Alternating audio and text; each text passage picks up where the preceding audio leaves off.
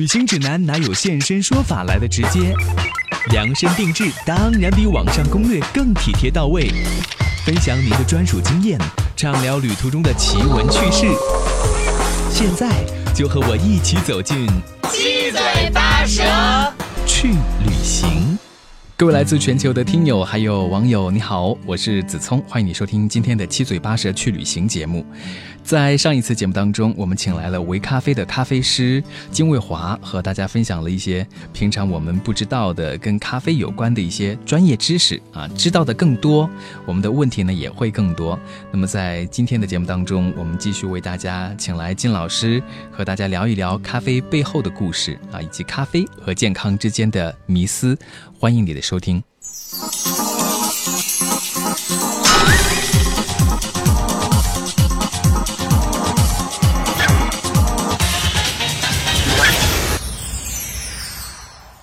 再次欢迎魏华来到我们的节目当中。啊，大家好，主持人好。嗯，来自于维咖啡的一位咖啡师啊，是的，大家也可以去品尝一下，因为魏华一直在跟我说，精品咖啡是非常值得推荐给大家的。对对对，这也中国比较目前比较新奇的一种 DIY 的一个精品咖啡。对，嗯，哎，精品咖啡都是自己去 DIY 做的吗？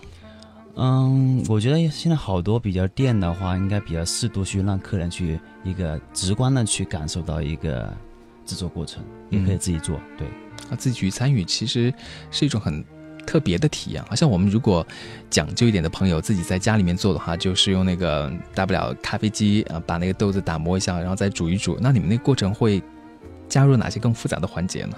嗯。目前我们可能是我刚才说过，就说到有一点，就是粉的一个一个量，包括一个粗细度，因为粗细度它可能会影响一个萃取的一个手冲一个萃取的一个速度。那个是靠机器打的吗？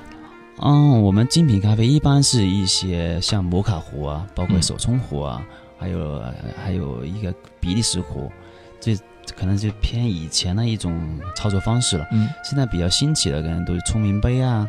包括一些手冲壶啊，手冲壶是最今年，包括也有手冲壶比赛，嗯，对中国包括国际上都有的，是吗？好专业，对，比较可能比较细的一种制作方法，嗯，哎，像你观察到的啊，像你们咖啡店里面有一些客人要去参加这个活动，然后自己做出来自己的咖啡之后，是不是他们的感受是很特别，然后都很开心？对他可能做的就是可能细节不够到位，然后他觉得喝起来。蛮好喝的，可能因为是他自己做的。一般要多长的时间过程呢？这个，这个大概两分钟，全部冲完，对，就好了。哦，对，从一开始准备到后期的，从研磨粉到后期一个冲泡、一个闷蒸的一个过程，其实要不了多久嘛，对吧？再出品两分钟，对，很快。嗯，哎，大家可以去品尝一下啊，也尝试一下这种制作咖啡的方法。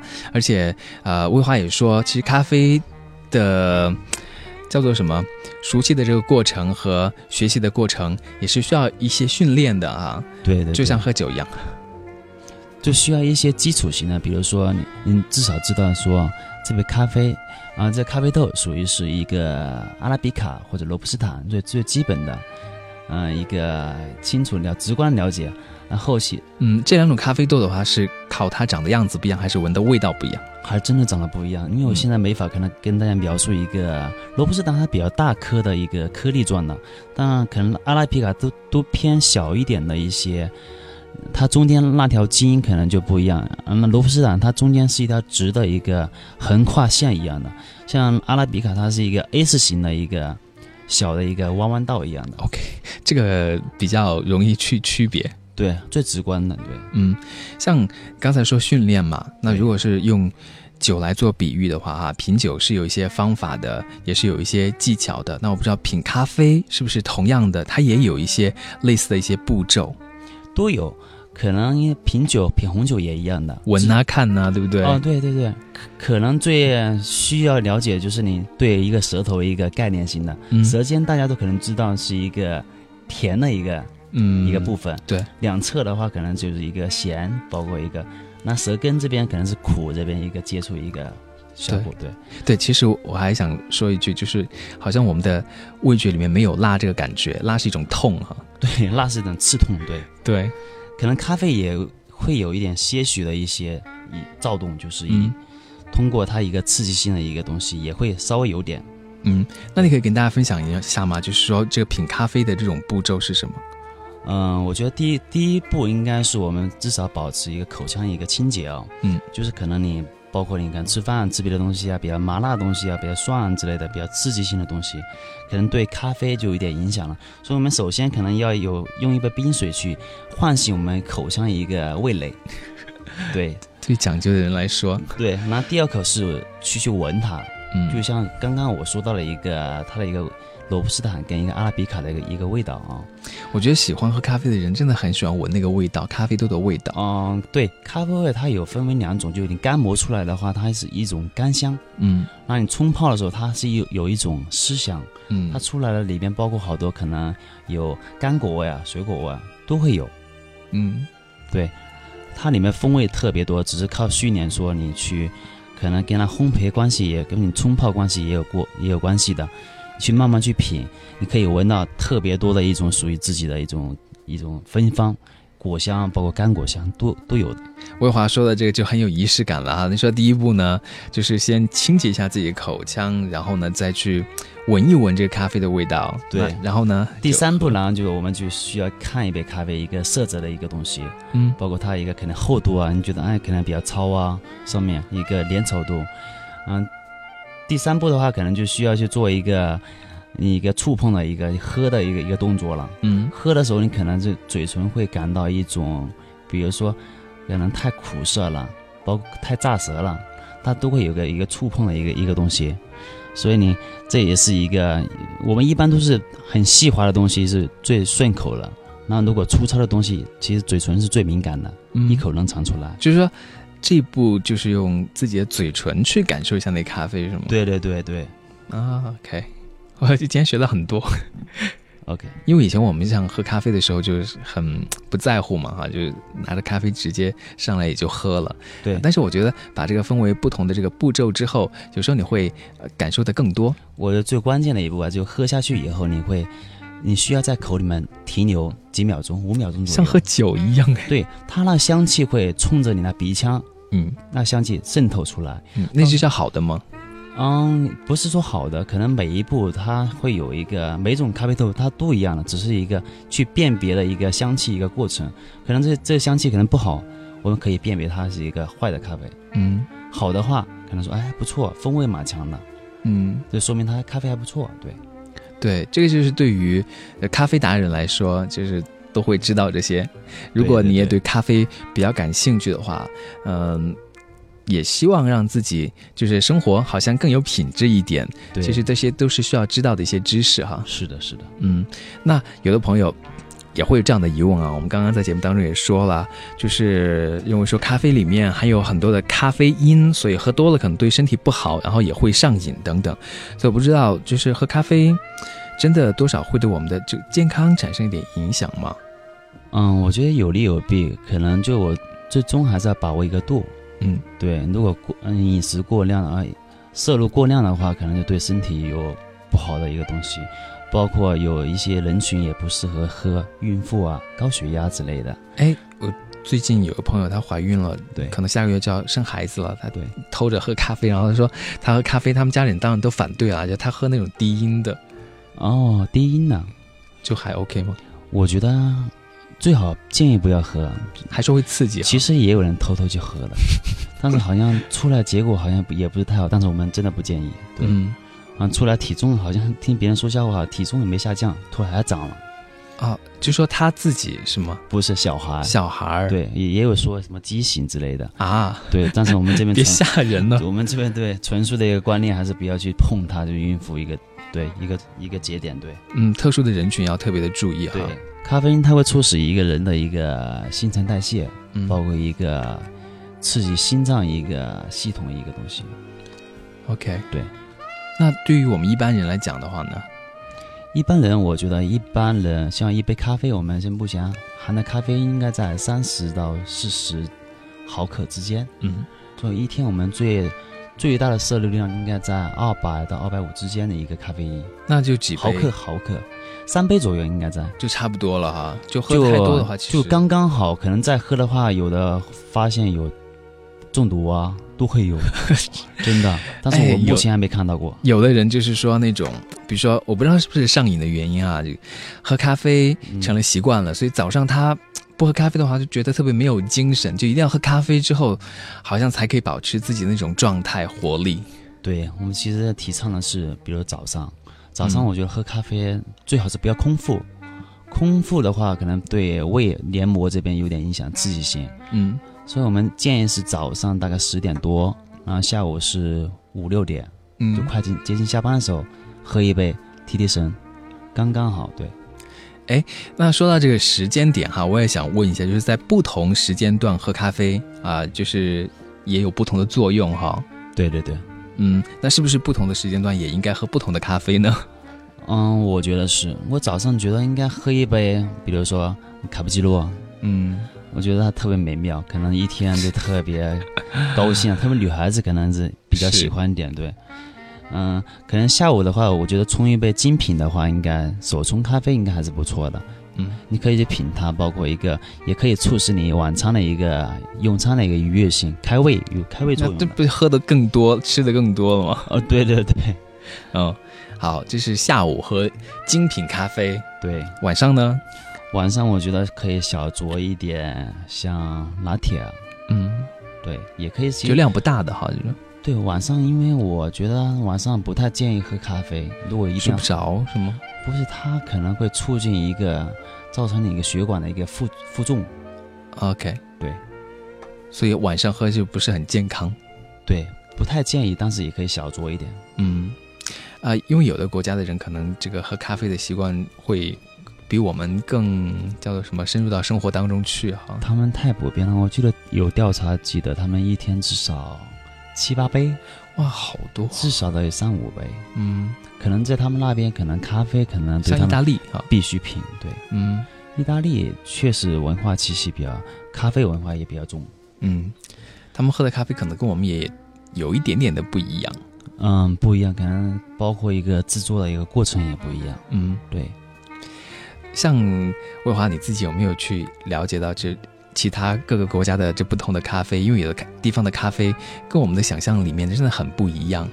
呃，像上次我记得是去土耳其大使馆，没有到土耳其去哈，喝他们的那个咖啡的话，我就觉得好浓啊，而且喝完之后，嗯，他那个咖啡渣还可以拿来算命啊，等等，还蛮有趣的。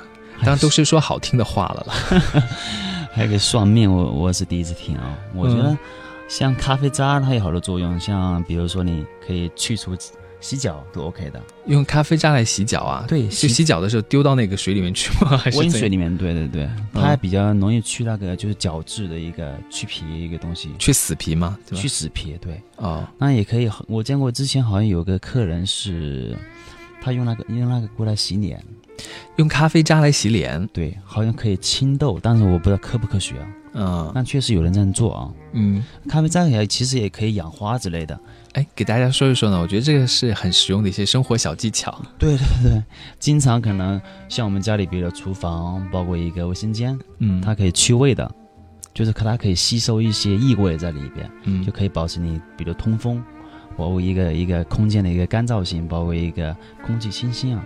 就比如说像大家早上起来，如果是说那种煮的咖啡啊，完了之后那个渣不是就丢掉了吗？你就说那个部分是可以拿来对，处理这些东西。其实早上煮一杯咖啡，我觉得应该满屋子应该都是咖啡香，对，嗯，特别精神精神抖擞，真的。对，一一下好像就觉得说这个一天被咖啡给唤醒了。对对对，嗯嗯，为什么说早上一定喝一杯像 espresso？嗯，它比较提神，就感觉一天的一个一个量都起来了，精神量。你早上的时候也是喝咖啡？对我天天喝，嗯 对，因为咖啡它有促进一个人的一个能量的一个蓄积啊。嗯像像现在巴西一个一个情况就是，不发现运动员有有服药过程，它药里面其实也包括一些咖啡因，嗯它会助长一个人体量、一个能量的一个东西，可以激发一个人能量一个并发。对，像运动员跑步的，他可以跑得特别快。嗯，就会让你更叫做什么一个刺激一个能量积蓄，对积蓄，对吧？哎，那像喝咖啡的时候会配一些什么其他的这点心？嗯，目前可能微咖啡现在目前配的是一些小蛋糕、小甜点之类的，嗯都都是自己做的啊。就比较可能跟咖啡很配。我觉得可能喝一口咖啡，吃个甜的特别配。你自己的爱好是什么呢？嗯，可能像一些乳酪啊，包括一些都还 OK 的，小蛋糕，嗯，都还 OK 的，对，嗯，特别是在周末的时候，对对对，然后点杯咖啡，然后点个甜点，其实很多朋友还是很喜欢到咖啡馆里面去啊，度过一个下午，拿一本书，还是挺休闲的。啊，是的，嗯，我们刚才也聊了一些，就是说在喝咖啡的时候要特别注意的，我好像跟大家讲。比如说有一些心脏病的或者孕妇啊，是不能够喝咖啡的，还要特别的注意。但是咖啡也是有一些好处。那除了我们刚才说咖啡可以让你的能量得到积蓄，然后有一个很好的爆发以外，这个喝咖啡有一些什么样的对身体好的地方，我们也可以跟大家分享一下。嗯，我觉得这方面还是蛮多的。可能有的人可能身体包括一些长时间可能就是一些比如比如说胸闷。嗯，比如说一些消化不良的，都可以促进消化。消化不良还可以喝咖啡来对它改善，它会嗯触动你一个一个蠕动系统，嗯，它就促使你去就是一个排便的一个过程。OK，对对对，而且是很自然的，对，很自然。然后利尿也是一种的，嗯，包括还一个像一些医学用的一个医学用医学上的一个东西，包括药品里面也包括这个东西，嗯。因为里面含的咖啡因，它是止痛的一个一个效果。你就是说，如果觉得很痛的时候，可以喝咖啡来止痛的吗？对，其实讲的最多的可能是防止癌，哦，癌变。对对，它是有一个什么样的这个机理可以防止癌变？这个我也有听说过，就喝咖啡有这样的功效。它是抑制你就是里面一个心理疾病一个抗氧化的一个过程。哦，对，它主要是抗氧化。它抑制里面的一个心理疾病的一个复发，这个是有一些科学研究和统计数据的，真有真有真有。对，嗯，那我觉得这个可以作为大家生活里面的一种习惯啊，多喝。对，还是建议就是，啊，爱好咖啡的还是适量去摄入一些咖啡，对人体还是有好处。但是你说营养价值的话，应该还是偏少一点。嗯，所以有蛋白质、有脂肪之类的，还是偏少的一个微量元素。嗯，比较少，对身体还是没有太大的一个负担哈。对，大家也不用担心说长胖啊、咖啡等等。对对对，其实咖啡它也也有个酸性一个脂肪的一个东西，它可以抑制你就是一个肥胖的一个增长。是吗？对。哦，喝咖啡那主要是减肥的功效。精品精品咖啡这边就是比较好的那种咖啡了。对对对。但是就说大家。也不用特别夸大咖啡的这个功效，可能有的时候我们在网上看到的一些资料，说咖啡有这个神奇功效，那个神奇功效也不一定哈。啊，对，其其实我觉得咖啡可能对胃的话，适量过度的话，应该觉得会有伤害的，就是会刺激到嘛。对，包括心脏，其实它通过肠道进去的话，至少有一种刺激性。我是说适量过度的一个一个一个情况下。当然，我觉得什么东西都是看我们之前。还说这个苹果吃多了，呃，好像也会生病。那水喝多了会中毒呢。其实现在相信度量，其实有好多东西也比较不不科学啊。嗯，还是需要自己去一个体验一个过程。嗯，哎，我看网上说还可以护肝，这种是有功这样的功效吗？护肝，我觉得应该在某种程度上还是，嗯，可能少量的话还是。不会有太大影响。如果摄入摄入过量的话，还是会损肝，应该应该会。但是我这边也没有说特地的一个嗯科学依据去推翻它哦。但是还是我建议不要尝试就摄入过多的一个咖啡因。对对啊，就是我们给大家提的建议，比如说每天喝两三杯，那可能很多朋友也是一天喝一杯这样子，都是很正常的。对，也不单单是咖啡了，我觉得是像可乐，包括一些巧克力。它都会有大量的，可能比咖啡那个含咖啡因还高一点，嗯，所以建议一些可能肥胖，包括可能注意自己身材，包括一些身体的呃观众们，可能就稍微注意一下，对，尽量少吃，有个度，对。对。哎，那魏华，你有没有一些要给大家推荐的？嗯，我这边想就，因为目前我们中国据我了解的话，可能我觉得亚洲人的话还是比较喜欢像我刚刚提到的一些像摩卡之类的。我觉得作为初入咖啡爱好者来说，一个一个切入点的话，应该从那几款比较适合吧。嗯，像牙买加的一个蓝山，包括一个肯尼亚，还有一个哥斯达黎加一个东西，是什么？因为南山咖啡大家还是点的比较多的。对，像现在巴西果，巴西这款咖啡的话，巴西咖啡它是因为是它那边属于是中东那边的，嗯，属于一个气候问题，所以它那边一个生产出来的咖啡比较重，口味还行，就是可能对中国人来说有点不适应，它偏偏苦偏酸，可能中国人有点接受不了，我觉得不是一个好的切入点啊。嗯，哎，你我现在想问一个问题，是你对于那种咖啡哈，就是可能我们一般大众不是特别喜欢的咖啡，你现在喜欢吗？比如说那有点偏苦偏酸的，我觉得我会去尝试，那么发掘里面适合我的一个一个口感，包括可能发现它有有股干果味，我会去一直冲一直冲，然后觉得哎还蛮明显的，去找到自己喜欢那种味道，嗯。不是说一开始去排斥它。嗯，对对对，我作为咖啡师来说，应该不可能排斥某种咖啡的，都要尝试一下。对，我觉得有可能最开始你觉得不好喝，慢慢的就是喝多了也就喜欢了。，对对对，你看像现在店里面，像老外啊过来，一般都是点一杯 espresso 就很过瘾，觉得。有时候我只要想说，那你作为咖啡师，你要给比如说一些老外过来点咖啡，他点的可能是这种很比较重口味一点的哈。。对对对，那你自己如果都不喜欢，你怎么可以把它做得好呢？我觉得这这不是说不推荐啊，我觉得中国人可能不适合，我不太建议推荐给他们，因为可能是不好喝，可能下次他可能对咖啡有个厌倦了。哦有可能。对 对老外来说，我觉得做嗯做一杯好的 espresso 还是没问题的，就是他们的一个，包括我们微咖啡现在一个采用的哥伦比亚的一个豆子，还是不错的一个，嗯让制作出了非常好的一个 espresso。嗯，还有什么推荐的呢？刚才推荐了几个啊，比如说摩卡呀，还有蓝山咖啡，对吧？对，我觉得这边三款应该就也差不多，有后续可能大家多了解一下还是可以的。嗯，对。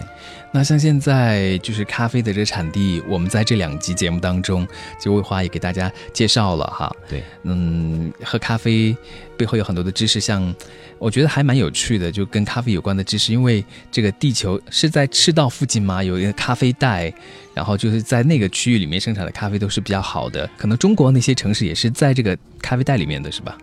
嗯，像目前中国的话是云南偏多的哦，嗯一般嗯咖啡种植的话在中美这边、南美这边比较多，像非洲啊、印尼啊，像巴西，巴西其实属于第第二个一个一个生产总量比较比较高的一个咖啡出产量的一个地区。嗯，所以目前以前很好多人说蓝山啊、比较一说咖啡蓝山，就挺觉得好棒啊、嗯，这些确实不错的，因为它目前它之前是产量还是比较高的，所以后来陆陆陆续续被日本包括他们的红酒也被卖挑战了。卖掉了，对。嗯。那后来咖啡大部分也是被日本这边的一个买断了，嗯。所以他那边现在出厂量还是偏偏少一点。嗯，那像你自己会通过什么样的渠道，或者在哪里买咖啡豆自己来做啊？嗯，我觉得都通过，嗯，因为我好多朋友是做一个自己做的一一种烘焙的，嗯也开始尝试。之前手冲，现在是开始烘焙咖啡了，所以也去也会去朋友那边去去挑战一下烘焙的咖啡，去尝试，也会自己去做一些烘焙的一个东西，蛮好玩的。哎，烘焙咖啡是怎样的？嗯，说俗一点可能不好听，有点像爆米花那种，但比爆爆米花那个可能 是制作方法吗？还是什么？对我觉得性某种性质上有点像。嗯，但注意的细节特别多，对比如说呢？比如说它有个分期的一一爆二爆，它有一个曲线性的一个烘焙，OK，对，它不是说你一到温度然后就直接打开就 OK 了，它需要比如根据这款咖啡的一个产地，包括一个水分量，它去调配那个曲线，对哎，好复杂啊！刚刚对我觉得手冲咖啡都没弄明白，现在又来了个这个烘焙咖啡。对，所以咖啡对我们咖啡师来说也是一生都可能学学不专、学不那个的一个专业，对。对，所以可能还是要不断的去学习。哎，那像那个魏华会不会，比如说，嗯、在这个菜单上面哈，我们有这些咖啡，但是不断的还会有一些新的口味，你们自己也会创造一些新的这个咖啡品种啊。哦，也会的。像目前之前呢，比如说像我们跟我们中国传统的一个茶叶，它也会跟花、跟干果类的一个混合，嗯做出一杯咖啡，也很正常。所以你自己就会摸索，然后加一点东西，然后创作新的这个品种嘛。对也瞎捣鼓吧，有时候、嗯觉得味道还不错，嗯，可能朋友包括客人尝一下还不错，可能就会推出一个嗯，自己做的创新的一款吧，可能是有一些什么，比如说你自己很骄傲的，就是把这个秘籍告诉大家，可以怎么样来，呃，尝试着调配一下，然后就有一款新的咖啡出来了。嗯，我觉得最可能对观众来说，可能最基本的可能是跟酒可能是最贴近的，嗯。可以用酒跟跟咖啡一个一个兑，但建议还是不要开车的时候去喝这种东西啊，就可能可能会有不同的一个化学反应，喝起来可能又有酒的味道，又有咖啡的味道，对。对，像我知道，像意大利他们的那种果渣白兰地嘛，grappa，然后他们就很喜欢跟咖啡混合起来，对对对，就好像就感觉有个沸点，你知道吗？就沸点会，因为咖啡它有个也有个刺激性，然后酒的话它有个有个有个点，嗯，你喝下去只会会从心口然后直接烧上来那种，就特别那兴奋那种感觉，嗯冲击感。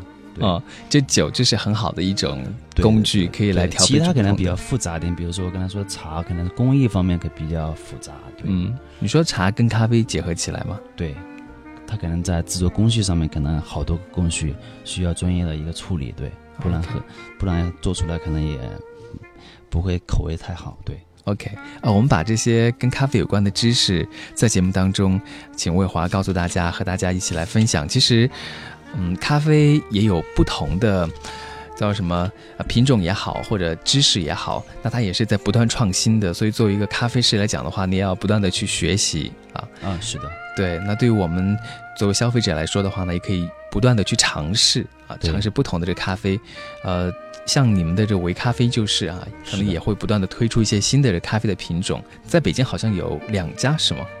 哦，目前维咖啡在北京有两家直营店，嗯，然后加盟店的这边的话有三家，哦一共五家，外地陆陆续续就全国各地的还有十多家，对。嗯，那个环境怎么样？因为我没有去过。嗯，我觉得很，因为我风格一直保持是一个返璞归真的一个世外桃源的一个景象，对，所以做嗯进去的话，感觉啊，回到家里也包括一个户外的一个感觉了，特别舒适，就给人的感觉。嗯，OK，那大家如果有时间的话呢，可以去维咖啡，是唯一的唯，对吧？对，呃，去感受一下，也喝一喝咖啡，嗯、那可以碰到魏华的话，让他给你做一杯。好，今天我们再次的谢谢魏华来到我们的节目当中。好，谢谢主持人。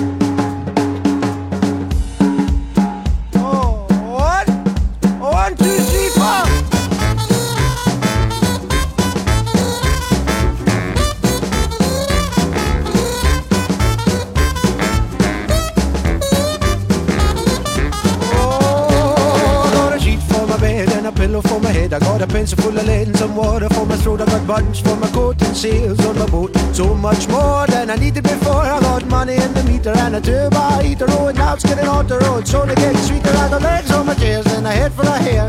Bought it up on and some shoes in my feet. I got a shelf full of books and most of my teeth. Few pairs of socks and a door with a lock. I got food in my belly and a license for my telly. And nothing's gonna bring me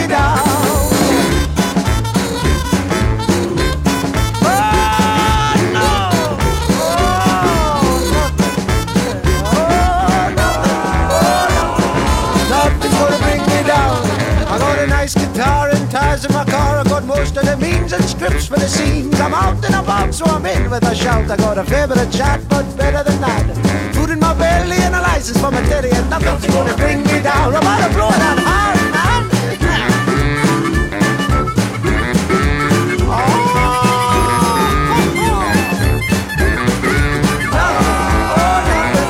Nothing's gonna bring me down, oh, boys, the best